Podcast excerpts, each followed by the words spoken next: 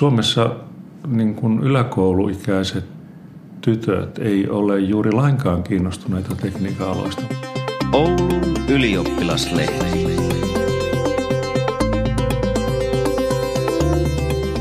Suomi on monessa suhteessa edelläkävijä maa tasa-arvokysymyksissä. Sukupuolten välinen segregaatio on kuitenkin yhä vahvaa, kun puhutaan koulutuksesta ja työelämästä. Meillä on yhä niin sanottuja miesten ja naisten aloja.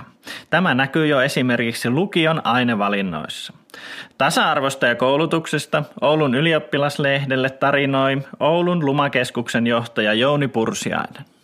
Minä istuskelen täällä Jouni Pursiaisen kanssa, joka on juuri julkaissut mielenkiintoisen tutkimuksen liittyen tasa-arvokysymyksiin. Mutta kerro Jouni hiukan aluksi, että kuka olet?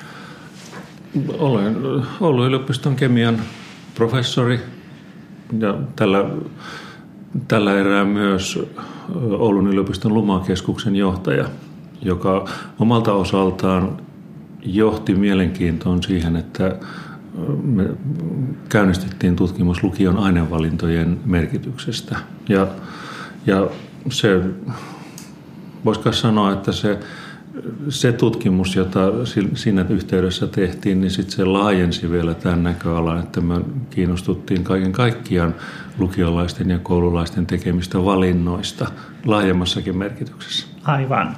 Eli kysymyksessä oli tämmöinen Suomi 100 juhlavuoden tuota, kunniaksi tehty tutkimus ö, oli osa tämmöistä sata tasa-arvotekoa, jossa oli ainakin tasa-arvoasiain neuvottelukunta ja naisasiajärjestöjen keskusliitto mukana. Pitääkö paikkaa? Kyllä vain, vain. Ja tosiaan niitä nyt en ole ihan varma, varmaan niitä oli sata niitä tasa-arvotekoja, mutta tämä oli selvästi niin kuin Oulun yliopiston hanke siinä yhteydessä. Aivan. Ja kerro vähän, minkälaisesta tutkimuksesta tässä oli kyse? Mistä oikeastaan tutkittiin?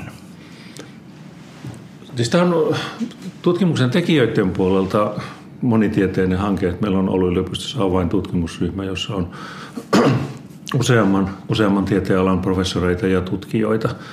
Ja tuota, meillä on ollut käytettävissä laajoja valtakunnallisia aineistoja koskien yliopistoihin valittuja opiskelijoita ja myös ylioppilaskokkeen suorittaneiden ainevalintoja ja arvosanoja.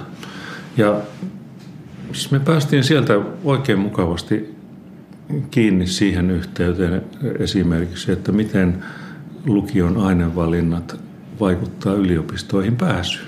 Aivan, aivan. Eli tämmöinen monitieteinen tutkimusryhmä ja tuota Oulun yliopiston toteuttama ja tämän sata tasa-arvotekoa, hän oli ilmeisesti rahoittaja tahona tässä vai tuota, miten tämä tarkkaan, kuvio meni? Niin, siis tarkkaan ottaen tässä ei ollut mukana rahoitusta. Aivan. Että rahoitus on tullut muuta kautta. Että me vaan toteutettiin tämä hanke ja toisaalta saadaan sitten tutkimustuloksia tätä kautta leviämään. Aivan. Ja äh, tässä siis tutkittiin, niin kuin sanoit, niin lukion ainevalintoja, ylioppilaskirjoituksia ja niiden merkitystä sitten äh, yliopistoon pääsyyn. Niin minkälaisia johtopäätöksiä ja tuloksia te saitte aikaiseksi tässä tutkimuksessa?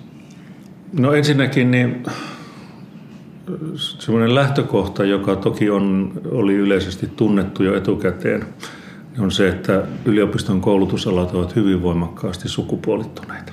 Siellä on, löytyy toisena ääripäänä tekniikka, joka on erittäin miesvaltainen, sitten esimerkiksi kasvatustieteet, psykologia, tällaisia aloja, niin on erittäin naisvaltaisia.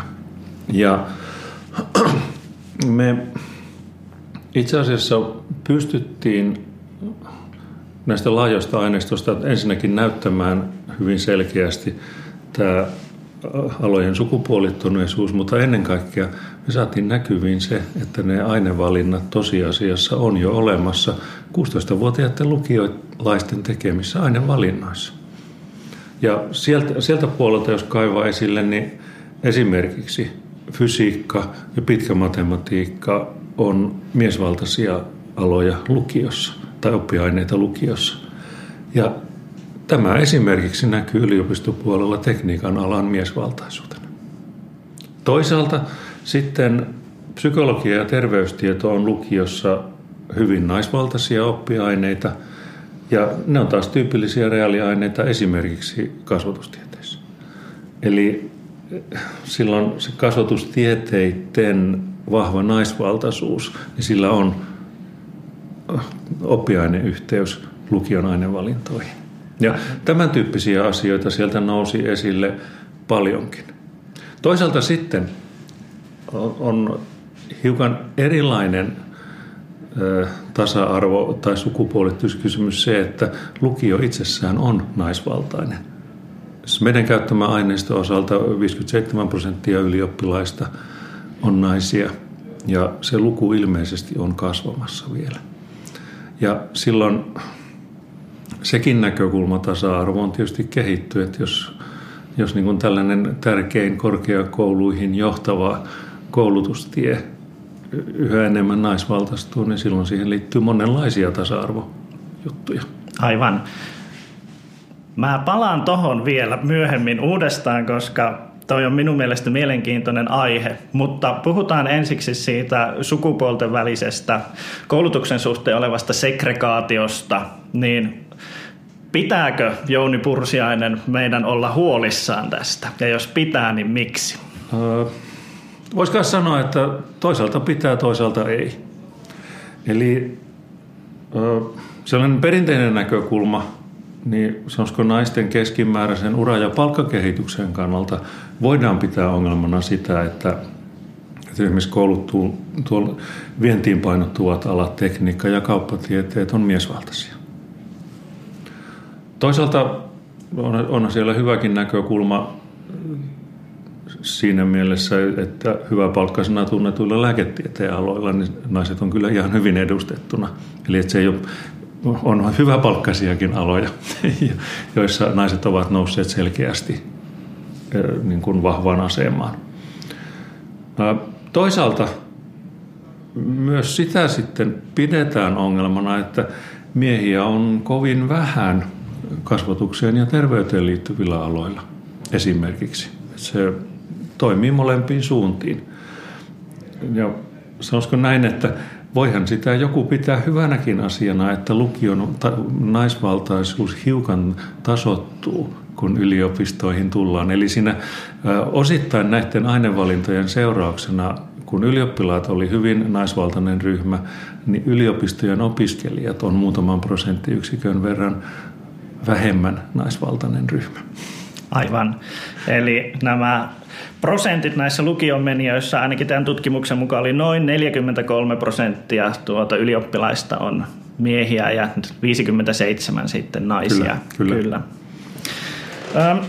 Puhutaan eka noista niin sanotuista STEM-aloista, eli Science, Technology, Engineering, Mathematics englannin kielen. Tuota. Onko sulla muuten hyvää suomennosta näille STEM-aloille? No itse asiassa se on ihan virallinen suomennos luma-aineet. Luma-aineet, Sen takia yes. minä olen Lumakeskuksen johtaja. Aivan. Puhutaan tästä näihin luma-aineista eikä STEM-aineista, niin päässään anglismeista eroon. Eli äh, sä oot tämmöinen pitkän linjan tuota, luma-aineiden ammattilainen, niin näetkö sä, että onko täällä jotain semmoisia olemassa olevia rakenteita tai muuta vastaavia, jotka mahdollisesti sitten vie pois niiden naisopiskelijoiden kiinnostusta tulla näille luma-aloille? Ootko tavannut tuota pitkän urasi aikana tämmöisiä juttuja, jotka voisivat tähän vaikuttaa? Se on itse asiassa mielenkiintoinen asia, johon on aika vaikea löytää yksinkertaista vastausta. Kemian ala, joka on oma ala, niin se on nykyisellään sekä lukioissa että yliopistossa melko lailla sukupuolineutraali. Jostakin syystä fysiikka, joka kuitenkin on se kaikkein lähin tiede kemialle, niin se on lukioaineista kaikkein miesvaltaisin. 72 prosenttia miehiä meidän aineistossa.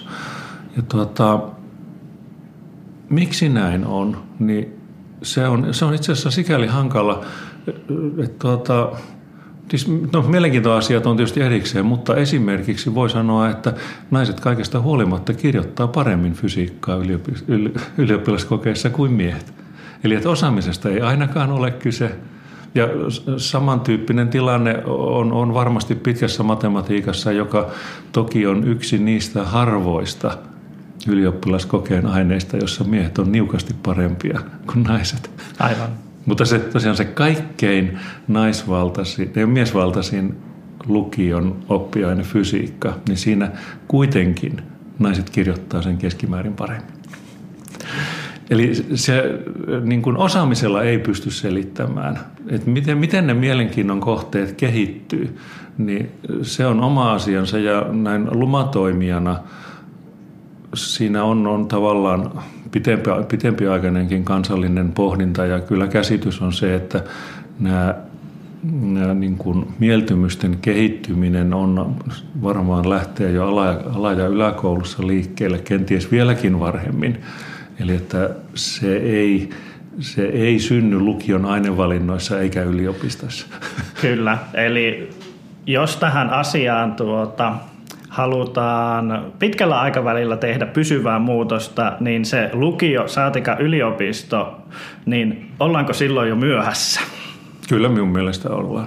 Kyllä. Tuota, yksi asia, joka tästä kertoo, että minun tietojen mukaan, niin esimerkiksi kiinnostus tekniikan alaan sukupuolittumismielessä on hyvin erilaista Suomessa ja Ruotsissa. Suomessa niin kuin yläkouluikäiset tytöt ei ole juuri lainkaan kiinnostuneita tekniikan aloista, mutta Ruotsissa itse asiassa ovat sangen kiinnostuneita. Edelleenkään ei osaa sanoa syytä. Hyvin mielenkiintoinen fakta, koska yleensä kuitenkin Suomea ja Ruotsia pidetään hyvin samantyyppisinä yhteiskuntina ihan noin arvopohjien sun muiden kanssa, että hyvinkin mielenkiintoinen fakta. Mutta jos puhutaan tuosta koulutuspolitiikasta ja mitä tälle asialle voi tehdä, ja meillä on tietysti, ollaan kokeiltu kaiken näköisiä juttuja, kuten esimerkiksi sukupuolikiintiöitä ja muuta vastaavia tämmöisiä, että saa esimerkiksi lisäpisteitä pääsykokeista sukupuolen mukaan ja niin edespäin, niin onko nämä sinun mielestä oikea tapa reagoida näihin sukupuolittuneisiin tuota, aloihin? Siis jotenkin esimerkiksi kiintiöinti niin tuntuu kuitenkin niin, että se on ää, parhaassakin tapauksessa sellainen lyhytaikainen siirtymävaiheen asia, jos siihen nyt ylimalkaan on edes järkevää mennä.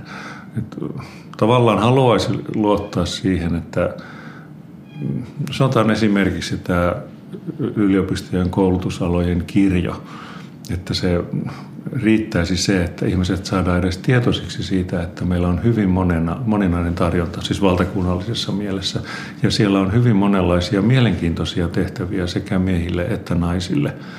Ja lähinnä ajattelen tätä niin kuin monipuolisen tiedon tarjoamista vastauksena siihen, että on ainakin sellainen näppituntuma, että itse asiassa tärkeitä valintoja silloin, kun niitä 15-16-vuotiaana tehdään, niin se edelleenkin tapahtuu hyvin suppealla tietopohjalla. Et valitaan sellaisia, sellaisten vaihtoehtojen välillä, jotka on ehkä ilmeisimpiä siinä oman elämän lähipiirissä. Ja sitten ei ehkä huomata kaikkia niitä mahdollisuuksia. Ja ehkä siinä niin kuin isoin isoin asia on, on se, että kenties koko yhteiskunta siinä vahvistuisi, jos me niin kuin saataisiin enemmän naisia miesvaltaisille aloille ja miehiä naisvaltaisille aloille. Että siinä saataisiin syntymään ehkä enemmän uutta Kyllä, ja varmaan tuommoinen, kun kerroit, että todellakaan ky, niin kuin osaamisesta ei ole kyse tässä tuota, sukupuolittuneisuudessa, niin varmasti lähtökohtaisesti yhteiskunnan kannalta paras tilanne olisi se, jos asiassa lahjakkaimmat tulisivat sitä myös opiskelemaan yliopistoon. Kyllä, ilman muuta. Mutta, mutta sitten tietysti niin se on mielenkiintoinen asia osittain ristiriidassa sen kanssa, mitä näistä valinnoista – puhuttiin, että meillä kuitenkin niin on hyvin tärkeä arvo yhteiskunnassa on mahdollisuuksien tasa-arvo. Ihmisillä täytyy olla oikeus tehdä omat valintansa.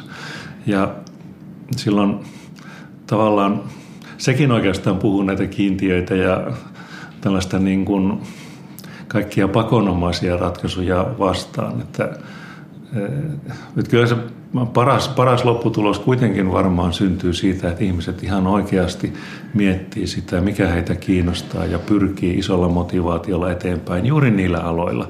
Mutta ehkä sen, jos saadaan monipuolista tietoa siitä, mitä kaikkea on mahdollista tehdä eri aloilla, niin silloin myös niin kuin eri sukupuolet pystyy huomaamaan ne mahdollisuudet. Kyllä, ja varmaan tässä voisi tällainen nykytermeen sanoa, että nämä luma-aineet, niin tarviiko ne uudelleen brändäyksen, jotta me päästään eroon tämmöisistä, sanotaanko hyvinkin sanotaanko miehisistä ajatuksista siitä, että mitä on esimerkiksi, mitä kaikkia insinöörit oikeasti tekevät työelämässä?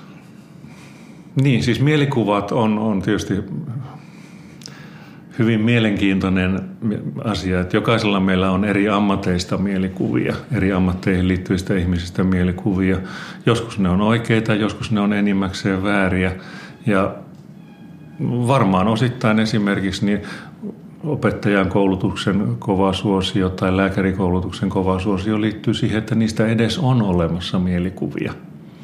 Toisaalta esimerkiksi matematiikan yhteydessä, niin sitä on kai tutkittukin joskus, että minkälaisia mielikuvia hyvin nuorilla ihmisillä on liittyy esimerkiksi termiin matemaatikko, ja kyllä se on hyvin yleensä parkas, silmälasipäinen.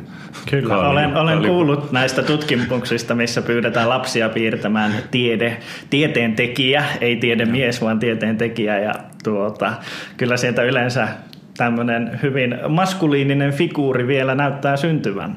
Ja tästä mulla olikin, mulla on tämmöinen oma kohtainen kokemus tästä ö, tasa-arvojutusta. Mä oon noin nelisen vuotta tuota, opettanut Oulun seudun lukioissa historiaa ja yhteiskuntaoppia. Mm-hmm. Ja tuossa pari vuotta sitten oli ö, tällainen kampanja kuin Valitse alapäällä, älä alapäällä, joka oli minusta törkeästi nimetty, sanon sen tässä suoraan, mutta silloin keskustelin oppilaiden kanssa tosi paljon siitä, että näkeekö he vielä esimerkiksi pitkän matematiikan enemmän poikien alana ja vaikkapa sitten kielten opiskelu tyttöjen juttuna. Ja minua, minusta se ikään kuin reaktio, minkä mä sain näiltä oppilailta, oli tosi mielenkiintoinen, koska he piti sitä kysymystä täysin tyhmänä. He ei ajatelleet, että semmoista niin kuin kysymystä, että se olisi edes järkevä, koska heidän mielestään totta kai sekä tytöt ja pojat, miehet ja naiset opiskelee just sitä, mitä ne haluaa. Aivan. No kun tuossa historia- ja yhteiskuntaoppi tuli mainittua, niin silläkin puolella niin itse asiassa oli mielenkiintoista nähdä, että ne isot koulutuslinjat, joihin niitä aineita opiskelemalla pääsee, niin itse asiassa on kauppatieteet, oikeustieteet, valtiotieteet, yhteiskuntatieteet, hallintotieteet. Ja sitten tavallaan se perinteinen linja, että esimerkiksi historiaa lukemalla historian opettajaksi, niin se näytti jäävän siinä lukumääräisesti taka-alalle. Kyllä. Eli että tässä me niin kuin saatiin hyvin monenlaisia tuloksia ja muidenkin aineiden osalta kuin luma-aineiden osalta. Kyllä, kyllä. Ja tosiaan meidän tuloksethan koskee kaikkia lukion oppiaineita. Jos puhutaan vielä tuosta mahdollisuuksien tasa-arvosta, eli siitä, että meillä joka ikinen ajattelisi, että he valitsevat juuri sen alan, minkä haluavat, eikä siihen hirveästi pääsisi vaikuttamaan sitten vaikkapa se, että minkälaisia oletuksia meidän yhteiskunta tuota tietyille sukupuoleille esimerkiksi antaa, niin voidaanko me sanoa, että milloin tämmöinen tasa-arvo olisi niin sanotusti valmis? Eli onko se valmis esimerkiksi silloin, kun vaikkapa luma-aloille, jos lukio menee tällä hetkellä 57 prosenttia tyttöjä, niin meillä on 57 prosenttia luma-alojen uusista opiskelijoista on naisia. Vai onko sulla ajatusta siitä, että milloin, milloin me voidaan sanoa, että ollaan saavutettu jotain tässä asiassa? Siis kyllä tämä edelleenkin, niin me on tapuvainen ajattelemaan niin päin, että se mahdollisuuksien tasa-arvo on se tärkein asia. Ja sitten koitetaan muilla keinoilla epäsuorasti mm, tehdä ihmisen käsitykset eri aloista riittävän monipuolisesti, että se, nämä niin kuin sukupuolittumiseen liittyvät ongelmat tasoittuisivat edes jonkun verran. Siihen en jaksa uskoa, että niin kuin, en ehkä voi sanoa milloinkaan, mutta ihan lähitulevaisuudessa isoa muutosta saataisiin aikaa. Mutta että ihmiset olisivat edes tietoisia siitä, että miten paljon erilaisia unelmia on toteutettavissa, sanotaan nyt vaikka lukio-opintojen ja yliopisto-opintojen kautta. Ja silloin tavallaan voisivat niin kuin sen mahdollisuuksien näkemisen kautta tehdä sen valinnan monipuolisemmin. Kyllä. Ö, vielä yksi kysymys tähän loppuun tästä segregaatiosta ja näistä lukiovalinnoista. Nimittäin nyt ollaan tosi kovasti kaavailemassa sitä, että yliopistojen pääsykokeissa painotettaisiin yhä enemmän ylioppilastodistusta. Niin näetkö sinä tämän uhkana vai mahdollisuutena sitten tämmöiselle sukupuolten väliselle tasa-arvolle? Se on iso kokonaisuus Siis tutkinto- tai todistusvalinnan ehkä paras puoli on siinä, että se painottaa siinä valintatapahtumissa lukiossa kolmen vuoden aikana tehtyä työtä, eikä satunnaista valintakoetta, joka sitten pääntätään lukion jälkeen. Ja äh, silloin se, että kohtuullisen iso osa yliopisto-opiskelijoista valitaan todistusvalinnalla, se ei sinänsä ole ongelma. Mutta siitä voi seurata yksittäisille ihmisille se ongelma, että jos lukion alussa ei tiedä mitä haluaa tai sitten tiedon puutteessa tekee valinnan, joka ei olekaan sitten hänen oman tavoitteensa mukainen myöhemmin tai kenties sulkea joitakin ovia, niin pitää olla muita reittejä – ja nythän minun tietääkseni on olemassa edelleenkin se, että valintakokeita on. Niiden merkitys, niitä ei vaan saa yhdistää todistusvalinnan kanssa, mutta valintakokeita on jatkossakin. Ja sitten mielenkiintoinen kysymys liittyy myös siihen, että voiko avoin yliopisto, kesäyliopistot nykyistä suuremmassa määrin toimia sellaisena väylänä, joka antaa toisenlaisen mahdollisuuden niille, jotka, todistus, jotka eivät, joille todistusvalinta ei kenties ole ollut paras mahdollinen. Eli tärkeää on se kokonaisuus, että on olemassa monia reittejä.